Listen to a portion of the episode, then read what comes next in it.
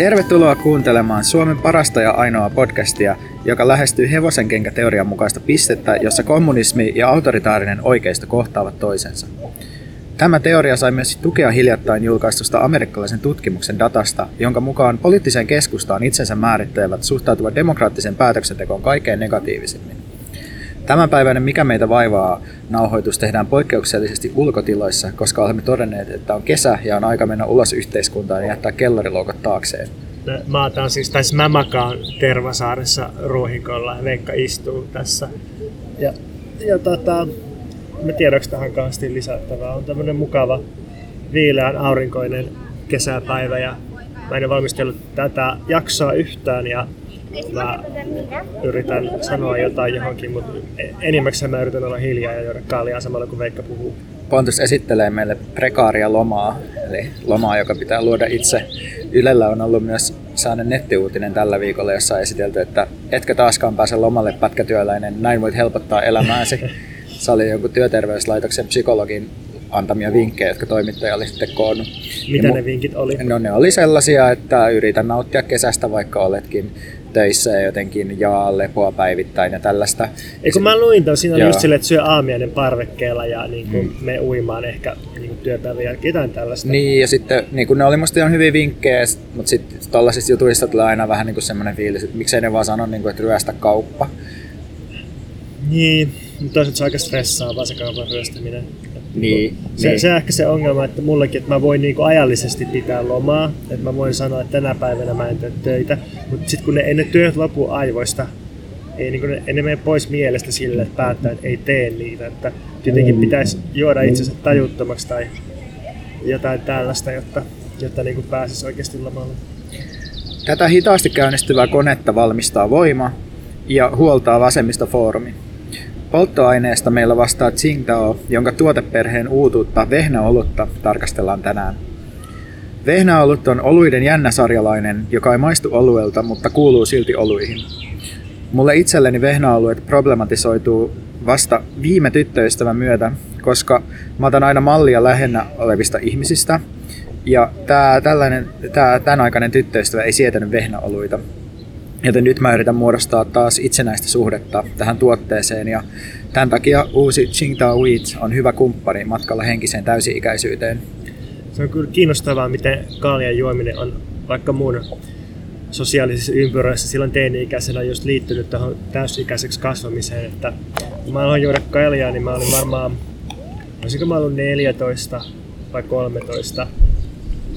Ja sitten sitten niin kuin, se oli tosi paha aluksi. Se oli niin pitkään tosi tosi paha ja kitkerä ja vetistä ja sitten niin kuin, piti kauheasti juoda, että oppi niin pitämään siitä jonkun verran. Mutta nämä oli ennen kuin sä aloit juoda Tsingtao. Niin, joo kyllä. Tämä mun niin kuin henkisen matkan lakipiste on nyt, nyt täällä. Niin kuin, Sä et siis piikannut, piikannut lapsena niin kuin paperitee, vaan nyt vasta. nyt vasta, vasta 30 mm. Ja täytyy myös huomauttaa, että tämän ulkonauhoituksen aikana kuulemanne kaikki äänet on autenttisia. Et mä oon katsonut just tämän Westworld-sarjan tokan kauden loppuun ja siinä niin kuin jatkuvasti kyseenalaistetaan eri olioiden konemaisuutta tai ihmismäisyyttä tai jotenkin puretaan sitä rajaa. Mutta, mutta voin taata autenttisen kokemuksen kuulijoille. Mä aloin just miettinyt, että Tervasari onkin pelkkää koneellisuutta, että ehkä tämä nousee jaloille ja kohta alkaa kävellä tuonne Korkeasaaren yli ja koukkaa sitten kohti avomerta ja me ollaan jossakin Gotlannissa tämän jakson lopussa. Oispa Gotlannissa, mutta tavallaan mä ajattelen myös, että se Westworldin robotti fiktio on vaan jotenkin sellainen kaunokirjallinen tapa puhua siitä koneen ja eläimen hybridistä, joka me jokainen ollaan siinä oikeastaan käsitellään sitä rajaa, joka piilee niin kuin ihmisessä itsessään, eikä niinkään sen ulkopuolella. Se on budjetin lisäksi harvoja hyviä tapoja tai hyviä piirteitä Westworld-sarjassa. Mua häiritsee siinä se, että, että tota, miten se aina kirjoittaa niin kaiken taakse kuitenkin jonkun sellaisen auktoriteetin, eli Anthony Hopkins kuitenkin vetelee naruista siellä jossain kulisseissa, että siinä, siinä sarjassa ei, niin kuin, ei niin kuin todella, ainakaan niitä jaksoja, mitä mä oon katsonut, niin niissä ei anneta anneta niin kuin aitoa todellista toimijuutta luokkataistelun toimijoille, eli niille, niille tota androideille tai hosteille, vaan siinä on kuitenkin sit se vanha ukkeli vetelemässä. No voin tälleen vähän tiiserinä luvata, että, että haamu saatetaan karkoittaa koneesta sarjan loppua kohden tultaessa. Okei, ehkä mun pitää pakottaa itseni katsomaan sitä eteenpäin. Mutta mikäs muu vaivaa kuin Westworld? No, mua vaivaa exitit tai, tai niin kuin se, että me ei osata tehdä exittejä tai me ei osata sallia exitin tekemistä kunnolla. Et jos miettii, että onko startup-kulttuurista kauheasti opettavaa, mitä sieltä voisi oppia, niin, niin ehkä ei. Mutta yksi asia, minkä startupeista voisi oppia, niin on kyllä se, että, että siinä maailmassa osataan tehdä exittejä ja, ja toisaalta niin kuin, se on tunnustettu tavoite. Et, et startupin perustajat nykyään varsinkin niin pyrkii siihen, että ne tekee siinä skeneessä aikansa töitä kovasti ja saa ehkä jonkun läpimurron ja, ja sitten tekee jonkinlaisen exitin silleen, että, että saa myytyä firmansa eteenpäin jonnekin Googlelle tai Amazonille tai, tai jotenkin niin kuin pääsee siitä, siitä niin kuin luomisen tuskasta ja intensiivisyydestä sitten pois ja voi siirtyä seuraavaan projektiin.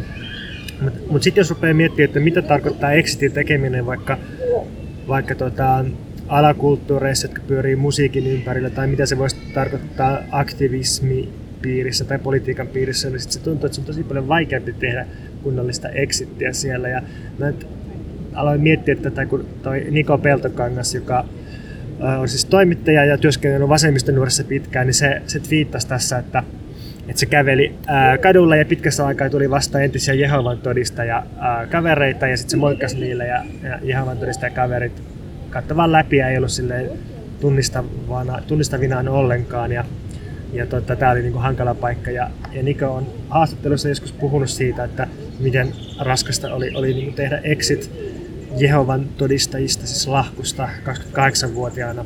Ja sitten sit niin okei, että jos tämä on se yksi rankimmista vaihtoehdosta, että on tuommoinen niin lahko, josta, josta sitten lähdetään tekemään exittiä ja koko elämä ja identiteetti on rakentunut sen uskonnollisen sosiaalisuuden ympärille, niin, niin kyllä niin kuin alakulttuurit ja ja tota, jos tehdään intensiivisesti vaikka aktivismia, niin kyllä, kyllä niissäkin on sellaisia joskus sellaisia vähän lahkomaisia piirteitä ja sellaista niin kuin, toisaalta ulossulkevuutta ja toisaalta niin kuin sellaista sisäänpäin sulkemista, että ihminen yritetään pitää mukana ja sitten jos ihminen haluaa ulos, niin sitten vähän saattaa aika katsoa sillä, että no mitä sä nyt, mitä sä nyt ja, ja niin kuin, oot sä niin kuin myymässä itsestään jotain tällaista ja ja tämä saattaa sitten ehkä pitää joitain ihmisiä liian pitkäänkin mukana, jolloin niin kuin kaikki asiat ja tunteet kärjistyy. Ja, ja, sitten niinku ehkä lopulta tapahtuu joku tosi riitaisa exit ja sitten sit niinku tulee semmoinen olo, että todellakin pitää niinku polttaa sillä tähän vanhaan skeneen, josta lähtee. Ja jotenkin nämä ongelmat jotenkin on mulla pyörinyt mielessä. Ehkä jos mä mietin, että minkälaisista skeneistä mä oon itse tehnyt exittiä elämäni aikana, niin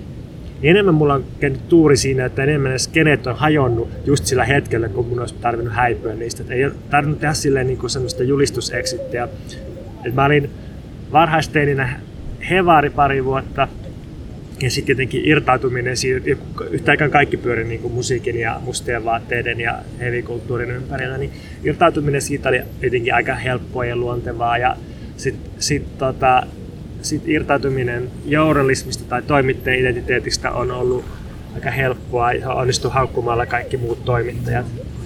Ja sitten musta tuntuu, että mä oon jotenkin, jotenkin silleen vähentänyt ehkä jonkinlaista aktivismia ja lipunut jonnekin kirjoittamisen suuntaan enemmän. Onko sulla kokemuksia hankalista eksiteistä? Mä oon kyllä miettinyt tätä tota kysymystä jotenkin siltä kannalta, että, että se exitin tekeminen musta tuntuu vaikeutuu silloin, jos yksittäisiin ihmisiin tai jos ne kokee, että niiden päällä lepää liikaa vastuuta tai että joku asian pyöriminen riippuu niistä. Tämä on usein myös illuusio, että ihmiset esimerkiksi kokee vaikeaksi lähteä työpaikoista, koska ne mm. ajattelee, että se työpaikka ei enää toimi, jos ne ei ole siellä. Ja siinä on tavallaan sellainen, että oikeasti ihmiset on huomattavasti enemmän korvattavissa kuin ne itse ajattelee, mutta sitten myös niin kuin mun mielestä tota, pitäisi pystyä niin kuin sellaisissa esimerkiksi kollektiiveissa enemmän niin kuin tukemaan sitä ajatusta, että, että se jäsenyys ei ole jotenkin sellaista niin kuin täysmittaista, vaan sä voit olla jotenkin siinä liepeillä ja, ja niin kuin osallistua päätöksentekoon ja toimintaan ilman, että ilman, että sen tarvii tarkoittaa sitä, että sit sä niin kuin allekirjoitat jonkun pysyvän sopimuksen. Koska mun mielestä kaikki sellaiset niin kuin yritykset tehdä jostain pysyvää kuitenkin vaan niin kuin yrittää peittää sitä, että kaikki on kuitenkin sillä tavalla haurasta, että avioliitot hajoaa tosi nopeasti siitä huolimatta, että, että niissä on niin kuin ajatus ikuisuudesta ja ne niin kuin jotenkin sellaisella puheaktilla julistetaan ikuisiksi. Että sitten tavallaan siitä ei kuitenkaan sitä niin kuin kiinnittyneisyyttä ei pysty luomaan, että se kiinnittyneisyys syntyy vaan niin kuin jotenkin sellaisesta ihmisen omasta suhteesta siihen asiaan. Joo, toi on hyvä pointti, että kaikki on lopulta kuitenkin ohimenevä ja haurasta ja, ja just sen takia meidän pitäisi rakentaa kaikki, kaikki skeneet ja instituutiot semmoisiksi, että niistä on oikeasti mahdollista halutessaan tehdä se exit ja häipyä. Mä oon miettinyt tätä just politiikan tekemisen eri traditioista, että, että kaiken muun ongelmallisen ja NS-pahan lisäksi, niin, niin se, että minkä takia taistolaiset ja maalaiset, vaikka Suomessa aikoina oli niin myrkyllisiä skenejä, niin oli se, että, että niistä oli hirveän vaikeaa tehdä ikään kuin kunniallista exittiä ja sitten, että jos, jos joku häipyi niistä, niin sitten se, niin kuin, se solvattiin luokkapetturiksi ja, ja jotenkin niin kuin, kätkästiin välejä siihen ja todella niin kuin, rankasti sheimattiin. Ja, ja tota, mä oon taas iloinen siitä, että, että ne poliittiset liikkeet, joissa mä oon ollut eniten mukana tai, tai joita mä oon eniten seurannut, niin niissä on, on kuitenkin niin kuin sallittu se, että, että joku on mukana vaikka vuoden tai pari tosi intensiivisesti ja sitten se häipyy kokonaan ja, ja tota, ehkä symppaa niitä asioita ja seurailee, mutta sitten se tekee loppuelämässä vaikka jotain ihan, ihan täysin muuta ja jotain sellaista, mikä saattaa näyttää ulospäin tosi epäpoliittiselta. Ja musta tämä on tosi terve asia. Ja mä luulen, että just tuossa tuota taistolaisesimerkkiä sen myrkyllisyyttä tarkastelee, niin musta siinä näkyy se, että miten äh, ainakin sellainen musta ongelmallinen tapa miten yhteisöt jotenkin liittää ihmisiä itseensä on jotenkin se, että niille ihmisille annetaan sellainen päällä pois päältä oleva identiteetti, että joko sä oot taistolainen tai sä et ole sitä, mm. ja sitten siihen kuuluu jotkut sellaiset tietyt piirteet, jos sä niin rikot jotenkin sitä vastaan, niin susta tulee luokkapetturi, että ihmiset tavallaan kiinnitetään johonkin semmoiseen tiettyyn käyttäytymisen malliin ja tiettyyn lokeroon. Ja tämä on just sitä identiteettipolitiikkaa, josta usein puhutaan kriittisen sävyyn. Mikä sua vaivaa? Sulla on aika monia vaivauksia tänään ilmeisesti. Joo, tota, mä oon tässä juhannuksen jälkeen joutunut melkein riitoihin Pontuksen kanssa, tai onkin joutunut. Meidän piti jopa niin kuin tavoin, tapojemme vastaisesti halata, kun me nähtiin, koska mä olin huolissani, että meidän ystävyys karjuutuu sen takia, että mä oon riehunut Pontukselle chatissa niin paljon. Ei se ihan siihen näin helposti karjudu sieltä. Onneksi ei. Mutta mua on ehkä sitten vaivannut tämä, että silloin kun mä oon pohjamudissa ja väsynyt, niin mä huomaan, että se näkyy mulla ja mä koen sen sellaisena eristyneisyyden kokemuksena. Että mä jotenkin turhaudun omaan skeneen ja sellaiseen tietynlaiseen liberalismin kaiken läpäisevyyteen, mikä näkyy erityisesti somessa. Että mä pyörin siellä ja mä ahdistun siitä, että millaista se on. Voitaisiko tässä vielä sanoa satunnaisille kuulijoille, että mitä me tarkoitetaan liberalismilla? Mehän ei tarkoiteta sillä jonkinlaista ähm, niin sallivaa hyvän tahtoisuutta ne. Itse jotenkin ajattelen, että liberalismi on semmoinen, mm. semmoinen niin kuin, ää, ajattelukehys, joka pyrkii neutralisoimaan mahdollisimman paljon, siis mm. asettamaan mo- tosi monia juttuja neutraaleiksi, että ikään kuin vaikka markkinat olisi neutraali instituutio tai valtio mm. tai politiikka tai julkisuus olisi lähtökohtaisesti neutraaleja ja sitten niissä on toimijoita, jotka, jotka on tai ei ole neutraaleja.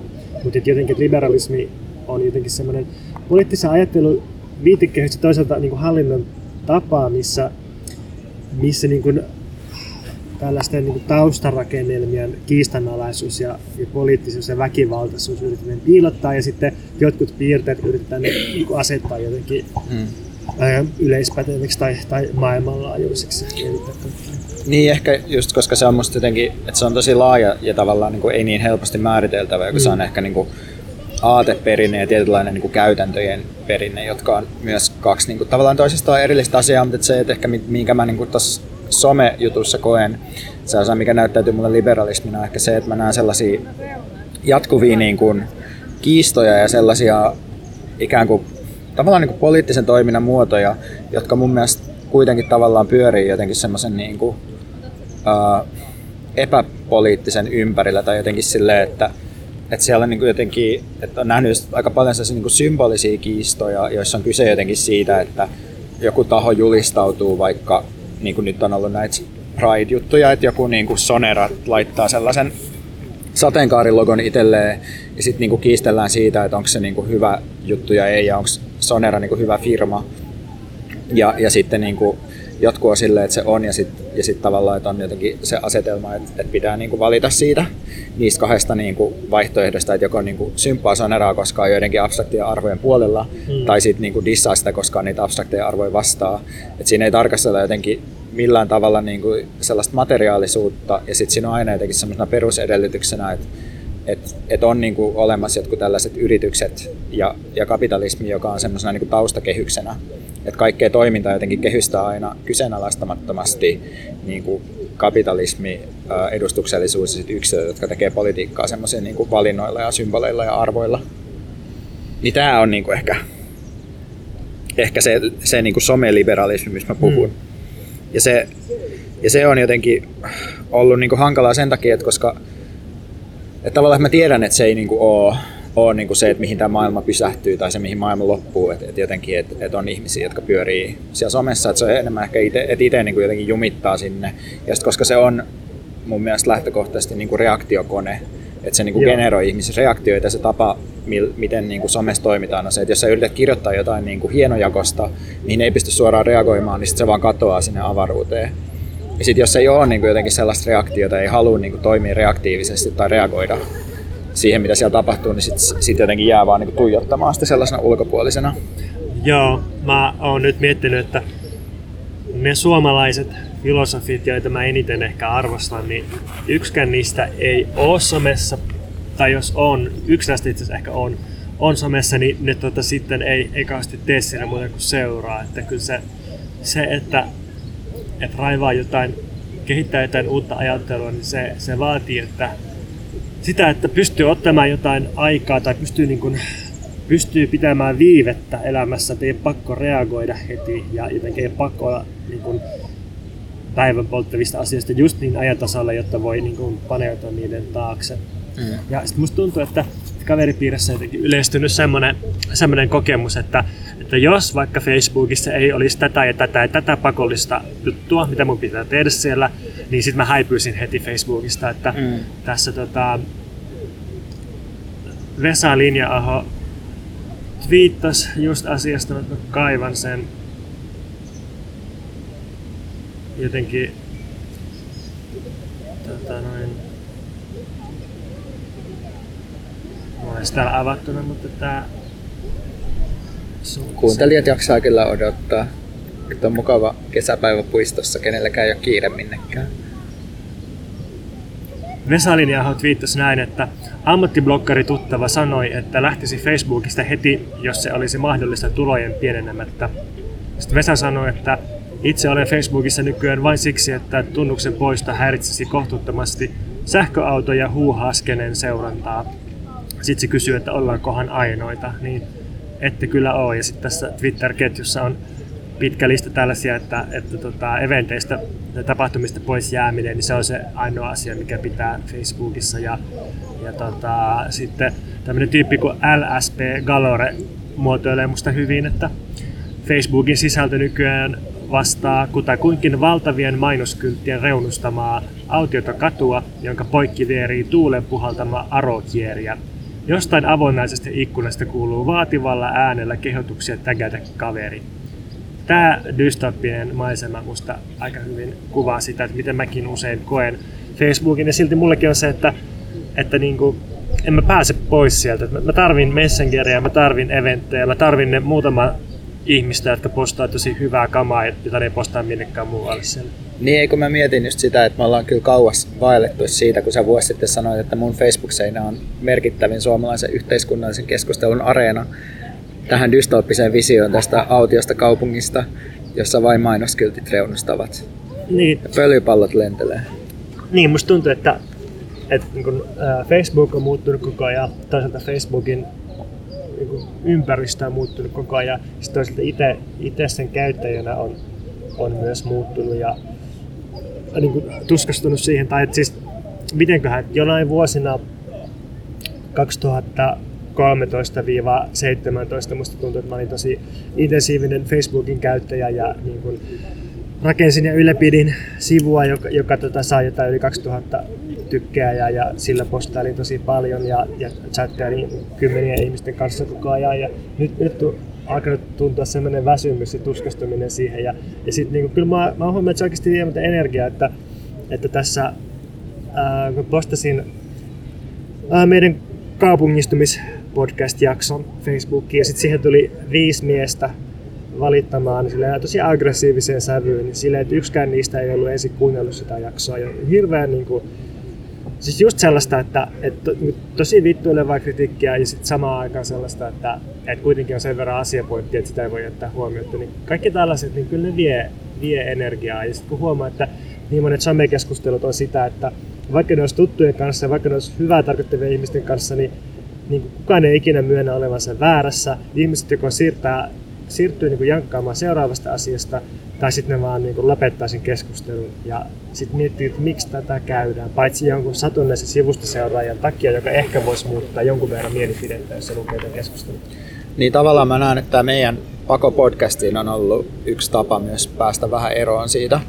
Niin kuin Facebookista taisi olla mulle ainakin sellainen, että mä oon kokenut sen helpottavaksi jotenkin, että on joku semmoinen niin areena, joka ei perustu niin kuin samaan, samoihin kvantifioitaviin reaktioihin, koska tässä ei ole, niin kuin, niin kuin podcastit ei toimi Facebookissa silleen, että niitä kauheasti tykä, tykättäisiin tai jaettaisiin tai mitään tällaista, että niillä on vähän oma juttunsa. Niin, sitten, joo, just sit se, sekin, kun syntyi keskustelua tästä meidän kaupungistumisjaksosta, niin ei se nyt sitä jaksosta syntynyt oikeasti, vaan se syntyi mun parin rivien saatetekstistä. Että, että niin, tuota, Facebook joo. ei vaan jotenkin puhu podcastia, mutta sitten se oma niin kuin, se, silloin kun mä lähdin sitä tosi intensiivisesti käyttämään sitä Facebookia niin kuin poliittisiin tarkoituksiin joskus 2015 loppuvuodesta, niin silloin oli jotenkin tosi erilainen yhteiskunnallinen tilanne Suomessa. Musta tuntuu, tai ainakin sillä mikrotasolla, että silloin oli ollut just niin kuin 6-12 marssi ja sitten niin kuin tämä vapauspelissä mielenosoitus ja poliisit oli ampunut eka kertaa niin kuin väkijoukkoon sillä FN aseella ja sitten oli niin kuin Sipilän hallitus just ollut puoli vuotta vallassa ja tehtiin leikkauspolitiikkaa ja tuntui, että siinä oli saanut mahdollisuus jonkinlaiseen vastavoimaan. Oli jotenkin sellainen antifasistinen nousu, sitten oli niin kuin tosi intensiivinen keskustelu kaikista niin kuin rodullistamisteemoista ja niin kuin rasismiteemoista, intersektionaalisuus vähän niin kuin teki tuloa ennen kuin nyt.fi tavallaan oli se niin kuin joku, tai ennen kuin ne niin kuin oli seitsemäs joka käsitettä auki, niin silloin tuntui, että siinä oli jotenkin sellaista liikettä, jota nyt sitten pikkuhiljaa niin kuin tasotellaan ja valtavirtaistetaan. Joo, toi on hyvä ajankuva. Mä olin itse kanssa rakentamassa silloin ää, noin 2015-16 sellaista jonkinlaista nettiskeneä, jossa siis tuotiin nimenomaan intersektionaalinen feminismi, ää, mediakritiikki ja siis tietty semmoinen nettikoulauttamisen kulttuuri, niin, niin tota, olin itse itsekin kirjoittamassa niitä viraali blogipostaus takedown juttuja ja, ja sitten sit kirjoitettiin se mediakritiikkikirja Emilian kanssa ja, ja tota, sitten sit niinku tuntuu, että se juttu meni niin hyvin läpi kokonaisuudessaan, että, että nyt, nyt on niinku ruskeat tytöt, tytöt ja sitten tosiaan nyt liite ää, käy silleen tosi, tosi hyvin usein ja asiallisesti läpi uusimmat ristiriidat ja kiistelyt tästä kulttuurisesta omimisesta ja, ja sitten Ylellä on tosi hyvä se, se tota, niin kuin lyhyt keskusteluohjelmaformaatti, se missä on aina niin kuin vaikka all romaanipanel tai all sapmi-panel tai niin kuin all masennuspanel, jossa niin kuin asianomaiset itse keskustelevat jostakin niin kuin vähemmistöjä tai, tai jotain, jotain niin kuin vallankäyttöä hierarkioita koskevasta aiheesta ja pääsee itse ääneen. Että niin kuin, tuntuu, että tässä onnistuttiin aika hyvin, mutta sitten sit jotenkin mulla ainakin jäi epäselväksi, että mikä nyt on se oman somen käytön tai oman blogin kirjoittamisen funktio. Ja musta tuntuu, että mä mä niin kuin yritän nyt arvioida sitä uudestaan, niin podcast olisi ollut tosi hyvä väline siihen. Niin itsellä kanssa oli se mediakritiikki tosi voimakas yksi osa tota juttua, että et tuntuu, että ehkä sitten niinku kävi läpi semmoisen jotenkin, me tehtiin tosi samoja asioita niinku sunkaan samaan aikaan ja mm. sitten jossain vaiheessa mulla niinku loppu voimat ja loppu tavallaan niinku kiinnostus tai musta tuntuu, että mä oon niinku jotenkin sanottavani, sanonut ja tehtäväni tehnyt niinku siinä, siinä sellaisessa niinku suorassa, tykittävässä, tosi sellaisessa niinku yleisölle helposti lähestyttävissä olevassa formaatissa. Ja sit jotenkin nyt sitten hakee ehkä jotain uusia, uusia niin kuin lähtöjä. Joo, ja sit, joo, mä haluaisin kanssa tehdä jotain nyt, millä on sitten jotenkin, jotenkin erilaista merkitystä. Että se on vaikka, että et paljon pienempi määrä ihmisiä lukee tai jotenkin päätyy siihen kiinni, mutta sitten se toimii niille intensiivisemmin. Tai sitten se on jotain sellaista, mikä vaikuttaa vasta pitemmällä aikavälillä. Nyt vietetään Pride-viikkoa ja sen takia on miettinyt tätä homorummutuksen käsitettä, joka on musta silleen hyvä, että siinä on se hyvä puoli, että homoksi on aika vaikea kääntyä, joten sitä rummutusta ei tarvi ehkä pelätä niin paljon. Että et se luultavasti ahdistaa vain sellaisia tyyppejä, jotka uskoo, että homous on tarttuva sairaus, jolloin siitä voi eheyttää ja että homouden voi jotenkin saada yhtäkkiä tai sitten siitä voi yhtäkkiä jotenkin päästä pois. Heti alkoi soida iloinen Se on sitä homorummutusta. Niin, niin, ei, mutta toi on musta hyvä pointti, että jos, jos homous käsitetään sairaudeksi, niin silloinhan tosiaan pelätään, että se voi levitä niin kuin epidemiana ja tarttua. Mm. Ja sitten jos taas ajattelee silleen, että homoussa on jotain sellaista, minkä kanssa niin kuin, että se on jotenkin silleen paljon syvempi niin kuin asia ihmisessä, että se ei silleen niin kuin jotenkin tuu tai mee tai se ei jotenkin yhtäkkiä tuu. Tämä nyt ehkä ajattelee itse jotenkin, tai oma kokemus niin kuin seksuaalisesta identiteetistä ylipäätään aika fluidi, niin mä jotenkin niinku mm. niin ajattelen kuitenkaan, että se ehkä tarttuu sille viraalisti tai jotenkin niin. Niin yksinkertaisesti. Mm. Mutta sitten toinen asia, toinen rummutus, missä mä oon niin pikkusen enemmän ollut huolissani, on niin yrittäjyysrummutus. Se on yrittäjyys on musta silleen kinkkisempi homma, että, että siinä niin myydään ihmisille ajatusta siitä, että sosiaaliturva ja järjestäytyneen työväenliikkeen ulkopuolelle jättäytyminen on niin jotenkin siisti homma ilman sen kummempia takeita siitä, että mitä, mitä siitä sitten tapahtuu. Et Toisaalta, niin... sori kun mä keskeytän, mutta, mutta niin kuin, sosiaaliturva on semmoinen romuttuva kasa kuristusköyttä, ja järjestäytynyt työväenliike on lähinnä vitsi, joka haluaa leikata työläisiltä enemmän, niin onko se niin ihmeellistä, että sen ulkopuolelle jotkut haluaa jättää? Ei siinä ole musta mitään ihmeellistä, mutta et sanotaan näin, että kyllä ansiosidonnaiselle jättäytyminen on edelleen helpompaa, jos on palkkatöissä kuin jos ei ole palkkatöissä. Et se, on, se on se juttu ja mun mielestä niinku, tätä pitää ehkä lähestyä niinku siitä näkökulmasta, että on hyvä pystyä tekemään niin sanottuja tiedostavia valintoja silloin, jos ryhtyy yrittäjäksi. Ja silloin, kun nykyään meillä on kuitenkin yrittäjyyskasvatusta ala-asteelta lähtien ja, mm, mm. ja niin kuin yrittäjyys on sellainen niin kuin jotenkin ää, nimenomaan valtiollisesti tarjottu muoto, niin silloin mä en ole ihan varma siitä, että, että meneekö se aina niin kuin silleen, että ihminen on silleen, että mä haluan nyt jotenkin pakotien palkkatyöstä ja nyt mä keksin tämän yrittäjyyden ja mä tiedän mitä mä teen. Mm. Vai onko siinä, koska mä näen, että siinä on myös selkeä intressi jotenkin siirtää ihmisiä myös niin kuin tällaisten niin kuin kalliiden järjestelmien ulkopuolelle, jotka maksaa valtiolle. Joo, ja mä näen, että siinä on jotenkin kaksi puolta, että, että se, että, että kaikkia ollaan yrittäjämäistämässä ja just tuo yrittäjyyskasvatus, niin, niin tuntuu, että siinä on just semmoinen tavoite, että, että kaikki riskit ja vastuu ollaan siirtämässä yksilölle, et on oikeasti tosi jännä ajatella, että aikaisemmin se oli ihan selvää, että jako meni sillä tavalla, että, että ne, jotka omisti, niin, niin tota, niillä oli mahdollisuus voittoihin ja sitten toisaalta niillä oli riskit tappioihin. Ja sitten ne, jotka teki työtä, niin, niin tota, ne antoi niin kuin aikansa ja, ja luopui niin kuin omasta käskyvallastaan, mutta niille ei ollut mitään riskejä, niille tuli palkka joka tapauksessa. Ja nyt jotenkin tämä, tämä vanha juttu on jotenkin purkautumassa, että että niin kun, että riskit halutaan antaa niille, jotka tekee työn, ja sitten omistajille jäisi vaan voitot niin. ja käskyvalta. Niin, ja yrittäjyys on tietenkin tosi monipuolinen ja kompleksinen ilmiö, että siihen että erilaisia yrittä, yrittäjänä olemisen tapoja on tosi monta. Ja se on minusta yksi niin kuin oleellinen asia, että jos yritetään jotenkin yrittäjyyspuhetta ottaa haltuun, niin pitäisi pystyä myös näkemään ne niin kuin erilaiset tavat olla yrittäjä. Että se on tosi eri asia olla, olla niin kuin koneen hallituksen puheenjohtaja vaikka, mm. kun sitten niin kuin pyörittää vaikka jotain sarjakuvakauppaa tai, tai näin. Tai niin. Niin kuin vaikka myydä jotain, niin kuin esimerkiksi mun ymmärtääkseni vaikka niin tarjoil, tai sä taisit kirjoittaa siitä tarjoilijoitakin niin kuin nykyään, että nekin myy palveluita yrittäjien nimenomaan.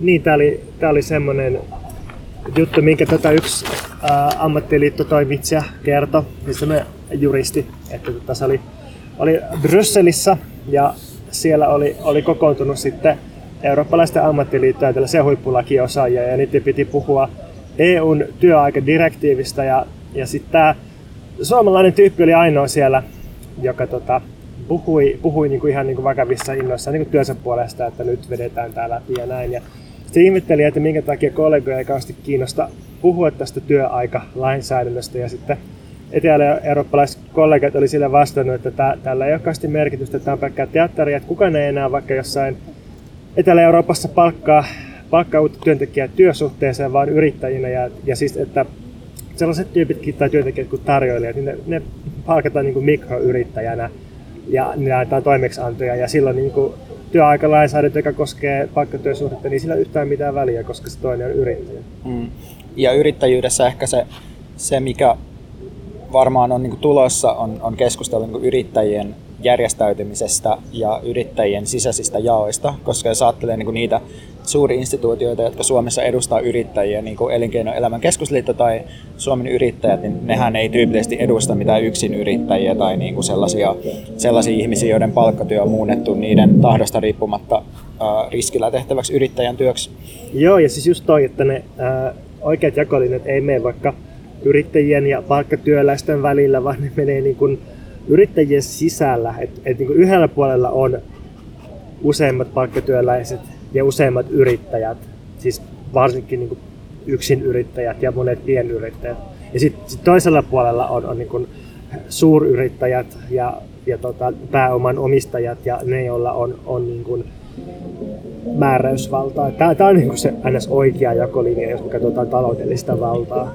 Ja mut, mut sai niin kuin miettimään tätä kysymystä se, että mä luin vaan, että Ylellä, kun siellä pyörii tämmöinen lasten kesäohjelma Summeri, jota mäkin olen siis katsonut pienenä monet kesät ja siellä on ollut monia tyyppejä, jotka on sitten myöhemmin niin kuin ollut eri tavalla näkyviä, niin kuin joku Sampo Sarkola ja Silvia Moody on juontanut sitä aikanaan ja, ja tälleen. Ja sit siellä on sellainen niin kuin oma niin kuin alaohjelma kokonaisuus, jonka nimi on Kesä ilman pomoa, jossa on seitsemän nuorta, jotka ottaa pomon paikan itseensä ja perustaa oman unelmabisneksen.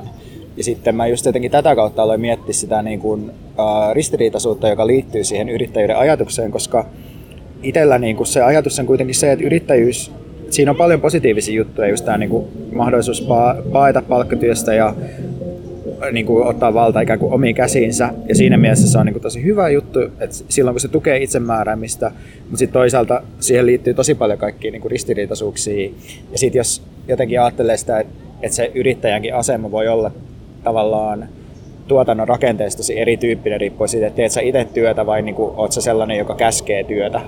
Että niin kuin, et, et yhden päivän niin kuin, yksin yrittäjä voi olla toisen päivän kapitalisti, että siinä on se tällainen liikkuvuus ja muuttuvuus myös.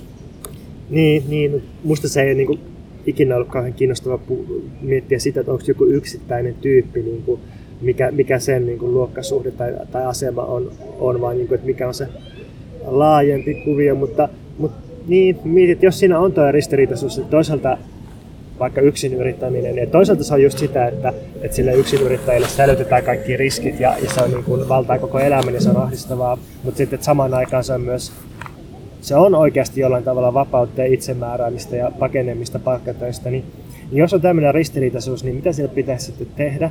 Ja perinteinen vasemmistolainen vastaus on ollut sille, että, että jotenkin ehkäistään sitä yrittäjyyteen valumista ja niin taataan kunnollisia palkkatöitä kaikille. Mutta miten sitä ajattelisi enemmän siitä kautta, että, että jos kerran monet ihmiset haluaa paeta ja hakea vapautta tehdä exitin palkkatöistä ja ryhtyä yrittäjäksi, niin miksei me niinku tueta täysille sitä, siis vaikka kunnallisella perustulolla, joka niinku taas veisi pois niitä riskejä yksilöltä ja jotenkin jakaisi niitä.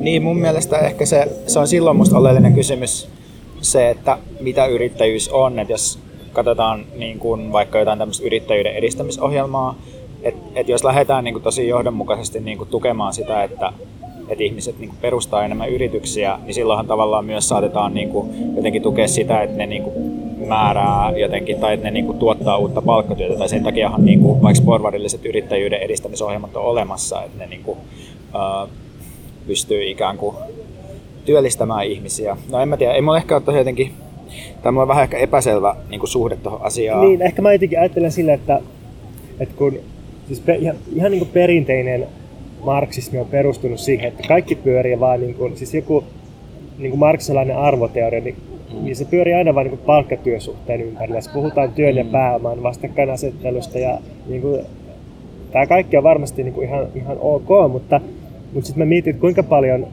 ää, ne järjestelmät, jotka meidän elämää hallitsee, niin kuinka paljon ne sitten tarvii nimenomaan sitä palkkatyösuhdetta. Eikö, niin kuin, eikö ne tulisi toimeen myös sille, että että, olisi niin kuin, että kaikki olisi yrittäjiä, mutta että toiset olisi vain niin kuin ympäristössä alistamia mikro, mikroyrittäjiä, jotain Uberin alihankkijoita tai jotain, jotain mm. tällaisia. Et ei, niin kuin, mä en usko, että, että palkkatyösuhde sinänsä on niin kuin, mikään niin kuin äärimmäinen välttämättömyys kapitalismin kannalta. Ja, ja niin kuin... mm.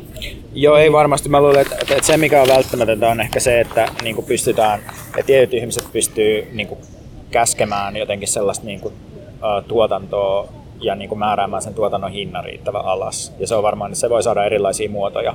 Niin, niin se, että, että ihmisiltä on mahdollista saada enemmän arvoa ulos kuin mitä niillä annetaan korvaukseksi siitä. Siihen tämä varmaan perustuu. Ja, ja ihmisten lisäksi totta kai myös eläimiltä ja, ja niin sanotusta luonnosta. Mm. Niin ja tässä musta tuntuu, että tässä niin kuin pitää nyt ajatella tätä tämän osion äänimaisemaan sille, että se yrittäjyys rummutus koko ajan tunkee tuolta taustalta läpi tähän. Me yritetään käsitellä tätä aihetta. Ja tämä on just ehkä sitten se, että meidän pitää osata tulkita sitä signaalia, että mikä se on se yrittäjyysrummutus. Onko meillä joku oma tapa tehdä sitä vai onko vaan joku, pitääkö meidän hyväksyä se hallitseva tapa? Ääniympäristö on vaihtunut lintujen kansoittamasta puistosta mukavaan merelliseen lotinaan ja litinään ja taustalla hennosti kujeilevien autojen jyrinään. Ja Tämä oli kaunisti sanottu. On aika suositusten. Mä haluaisin suositella kahta uutta podcastia. Ja mä suosittelen näitä podcasteja sen takia, että, että sen lisäksi, että ne on hyviä ja kiinnostavia, niin näitä mun mielestä yhdistää se, että, että näissä on aidosti mietitty itse jotain ja on semmoinen pyrkimys ottaa omakohtaista tuntumaa asioihin ja ei vaan niin kuin juntata jotain vakiintuneita skenetotuuksia, vaan, vaan yritetään miettiä vähän ri, niin ristiriitojen ja, ja hienosyisten ongelmavyyhtien kautta asioita. Saako jatkaa tätä ja. suositusketjua ainakin toisen näistä osalta? Mun mielestä myös verrattuna vaikka meihin, niin onnistutaan myös olemaan enemmän iholla ja raan henkilökohtaisia, mikä on asia, jota mä eniten haluaisin podcastissa tehdä, mutta jonka mä koen myös haastavimmaksi asiaksi.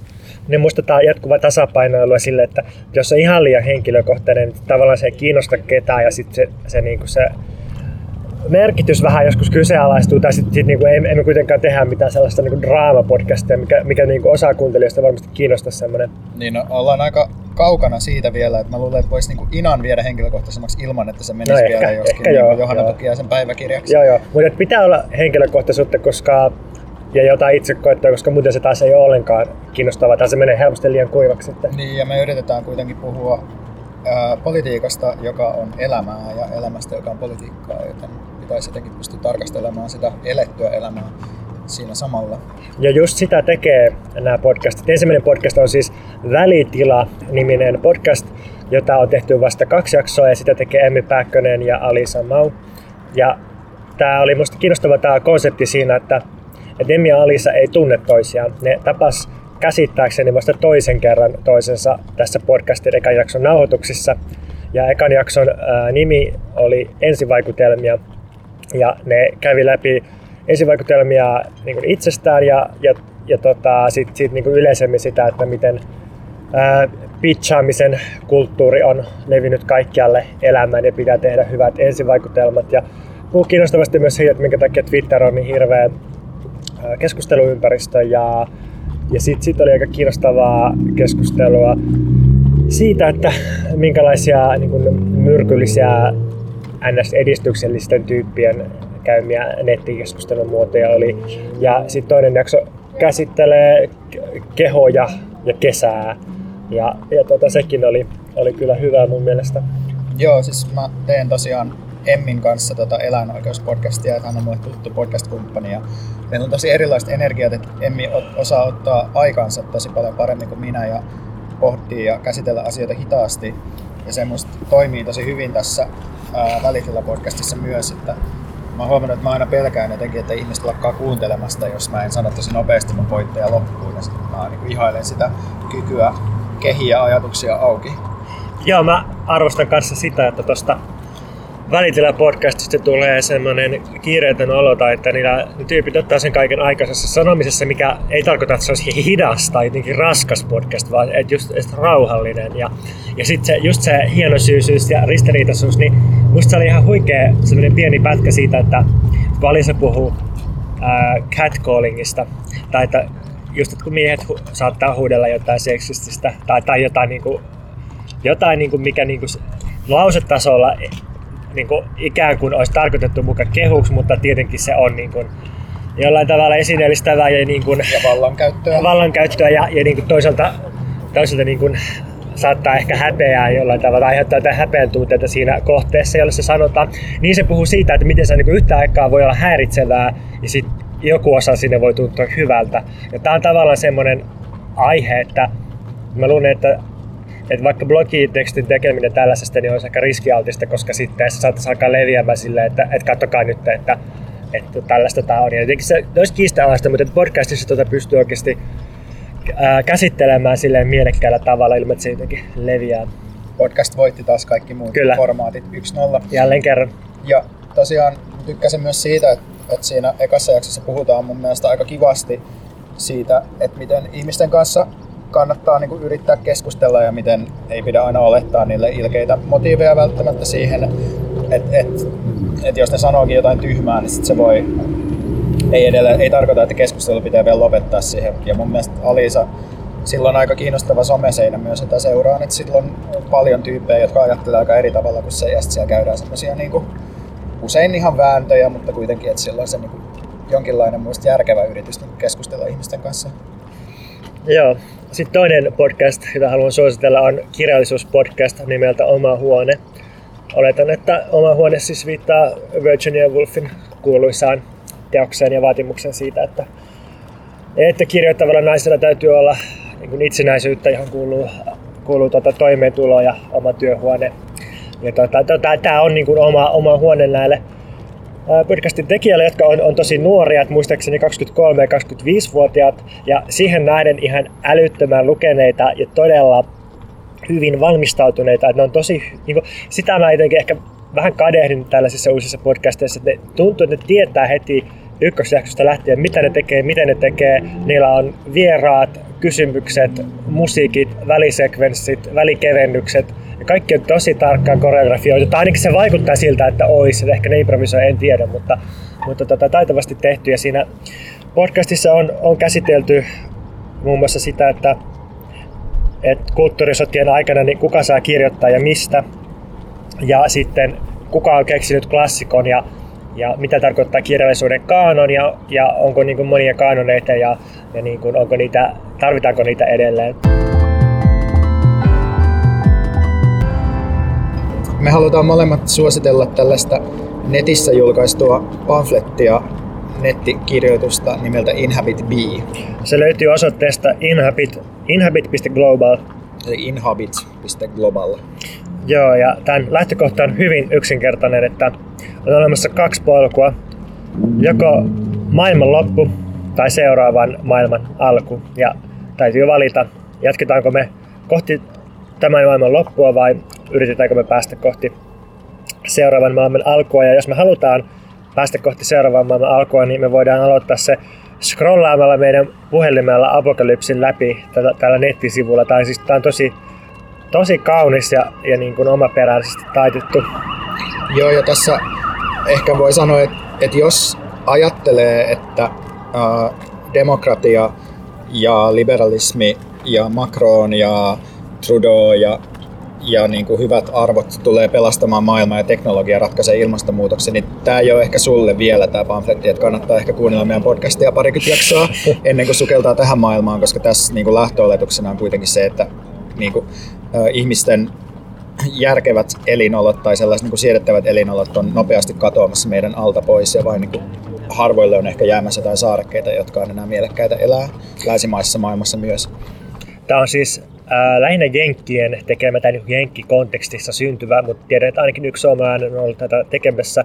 Ja tämä pamfletti, olisiko tämä painosivuina ehkä parikymmentä, eli ei kauhean pitkä, mutta tämä on tosi pitkälle hiottu ja, ja tähtää ennen kaikkea ihmisten innostamiseen. Ja tässä käydään on niin kuin ohjeet autonomiaa varten ja ne ohjeet käydään läpi yhdeksän teesin kautta. Ja ensimmäinen niistä että, että löytäkää toisenne ja, ja ää, voittakaa eristäytyneisyys ja etsiytykää yhteen ja alkakaa tehdä jotain yhdessä. Toinen on, että, että luokaa hubeja tai tällaisia, miksi sitä nyt voisi kutsua, jonkinlaisia yhdessä olemisen ja elämisen tiloja. Ja, ja tota, siis nämä kollektiivit, joista tämä manifesti on syntynyt, niin niin usein nämä kollektiivit mun käsittääkseni on taas puolestaan syntynyt sillä tavalla, että, että joku ihminen on vaikka päättänyt, että, että joka sunnuntai kokoonnutaan yhteen tekemään ruokaa ja puhumaan ja jotenkin elämään. Tai jotenkin, että, että yritetään tuottaa poliittista yhteisöä tällaisten myönteisten yhteen tulemisen kokemusten ympärille, eikä vaan sitä, että olisi joku superankia lukupiiri, jossa pitäisi niin kuin, jauhaa jotain abstraktia teoriaa aina, tai että kaikkien pitäisi osata kaikkea, vaan jotenkin sillä, että lähdetään sitä yhdessä viettämisen, elämisen muotoja kehittää. Ja mä oon ajatellut, että se yhdessä syöminen liittyy myös jotenkin sellaiseen tietynlaiseen niin eristyneisyyden kokemukseen, joka helposti syntyy siitä, että koska tulee eri paikoissa jatkuvasti jotenkin yksilöidyksi ja korostetaan niin yhden ihmisen vastuuta itsestään ja elämästään. Ja sitten se syöminen on tavallaan jotenkin rituaali, jossa tehdään ruokaa yhdessä ja kokoonnutaan yhteen, että siinä on niin kuin lähtökohtaisesti joku sellainen ajatus jakamisesta ja sen jotenkin yhden subjektin liittämisestä muihin ja sen niin kuin, ja sit siitä lähdetään kehimään jotenkin ajatusta siitä yhteisestä toiminnasta ja voiman kasvattamisesta. Joo, ja sitten varmaan tuohon liittyy myös se, että, että syöminen on usein nautinnollista ja se tuottaa niin kuin ruumiillista mielihyvää. Että, se, se niin kuin, että ei, politiikka ei olisi vain jotain, mikä, tai, tai niin kuin yhdessä oleminen ei olisi vain jotain, mikä kuluttaa, vaan joka niin kuin, tuottaa, tuottaa iloa ja ja tota, sitä voi sitten vaikka vuorotellen järjestää, että. Että kuka kokkaa ja niin edelleen. Ja tähän liittyy minusta kiinnostavasti kysymys myös tällaista ystävyyden politiikasta, joka on niinku sellainen jotenkin tällaisessa niinku, yksi tämä niinku marksistisen järjestäytymisen ajattelun ehkä haara, joka on mulle itsellenikin henkilökohtaisesti läheinen, mutta samalla jotenkin koen sen tosi ristiriitaiseksi teemaksi, koska koska silloin jos lähdetään niin kuin rakentamaan ihmisten välisiä suhteita ja yritetään intensifioida niitä, niin siinä se on tosi vaikeeta ja sitten tavallaan helposti siinä voi myös käydä niin, että tavallaan niin kuin se yritys jotenkin laajentaa ja rakentaa voi myös kääntyä ikään kuin sisäänpäin, että jos se ei onnistu se projekti, niin sitten että siinä niin kuin, se, että tuodaan ihmisiä yhteen ja, ja kasvatetaan sitä voimaa, niin se, se on jotenkin sellainen, niin kuin, mä näen sen tosi mielekkäänä lähtökohtana toiminnalle, että siinä jotenkin niin kuin, ei ainoastaan niin kuin tehdä politiikkaa jotenkin sen niin kuin muun elämän rakentamisen sivussa, vaan yritetään tehdä ikään kuin politiikasta sen elämän rakentamisen kohde.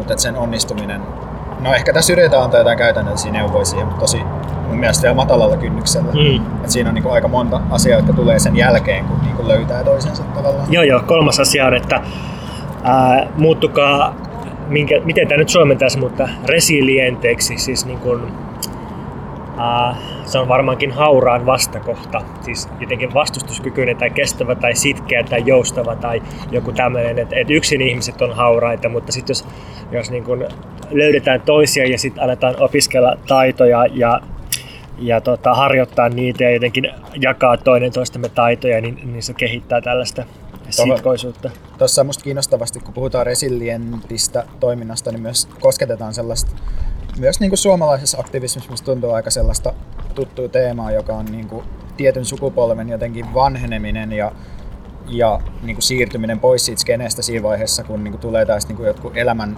uusintamisen kysymykset peliin, niin kuin esimerkiksi rahaa ja lapset. Ja mm. tuossa niin kuin mainitaan muun muassa se, että miten valmistaudutaan siihen, jos huomataan, että ihmiset jossain vaiheessa kuolee tai ne saa lapsia, että miten tämä voi niin kuin sisällyttää siihen, mitä tehdään. Mm. Joo, ja nämä esimerkit tänään antaa hauskaa kun se, että yksi, yksi esimerkki on, niin että opetelkaa metsästämään, ja sitten seuraava on, että opetelkaa koodaamaan. Sitten tulee, että opetelkaa hoivaamaan toisianne ja niin parantamaan toisianne, niin se, jotenkin, nämä kaikki on poliittisia taitoja. Ja tuossa musta just tehdään tahallaan tavallaan silleen, että sinne ei anneta niin kuin sellaisia hirveän konkreettisia jotenkin elämäntyylillisiä ohjeita, vaan siinä sekoitetaan yhteen tosi paljon kaikkea niin kuin, aina niin kuin jotenkin sellaista niin kuin vaihtoehtoisesta lääketieteestä ja koodaamista jotenkin niin kuin ruoanlaittoon ja, ja sitten, tai siis tuntuu, että siinä se ajatus on tavallaan se, että se muoto on jotenkin se niin kuin yhteinen tekeminen, yhteinen voiman kasvattaminen, mutta mm. jos sillä anta, alkaa antaa spesifejä sisältöjä, niin se myös kääntyy helposti itseään vastaan.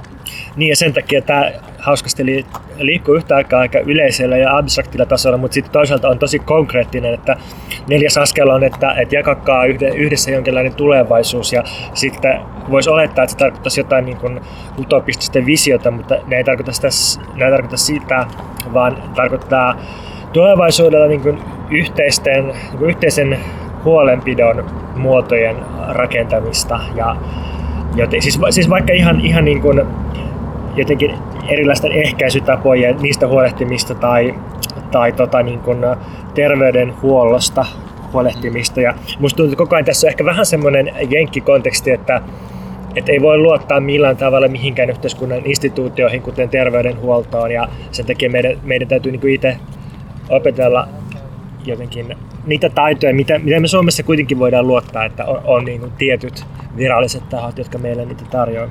Se, mitä mä olisin kaivannut tuohon vielä pikkusen enemmän, on jotenkin rahan käsittely, koska tuossa viitataan vaan jotenkin siihen, että perustetaan ehkä jotain osuuskuntia tai jotain, myydään jotain vähän, mutta silleen, että, että kun musta tuntuu kuitenkin, että koska niin kuin pääomien keskittyminen on sellainen tavallaan niin kuin entistäkin polttavampi kysymys ja sitten, tai että et jotenkin se, että et niillä tyypeillä, jotka yrittää jotenkin rakentaa yhteistä, usein niin kuin, on tosi monenlaisia resurssipula-ongelmia ja musta niin kuin, rahaa ei ole suinkaan vähäisin näistä että et sen niinku ratkaiseminen jotenkin helpottaa tosi monia muita kysymyksiä, että sitten kun se on jotenkin kunnossa, että pystyy niinku komentaa riittävää määrää niinku rahallisia resursseja, niin sit pystyy helpommin ratkaisemaan esimerkiksi tilaan ja aikaan ja kaikkiin tällaisiin juttuihin liittyviä kysymyksiä.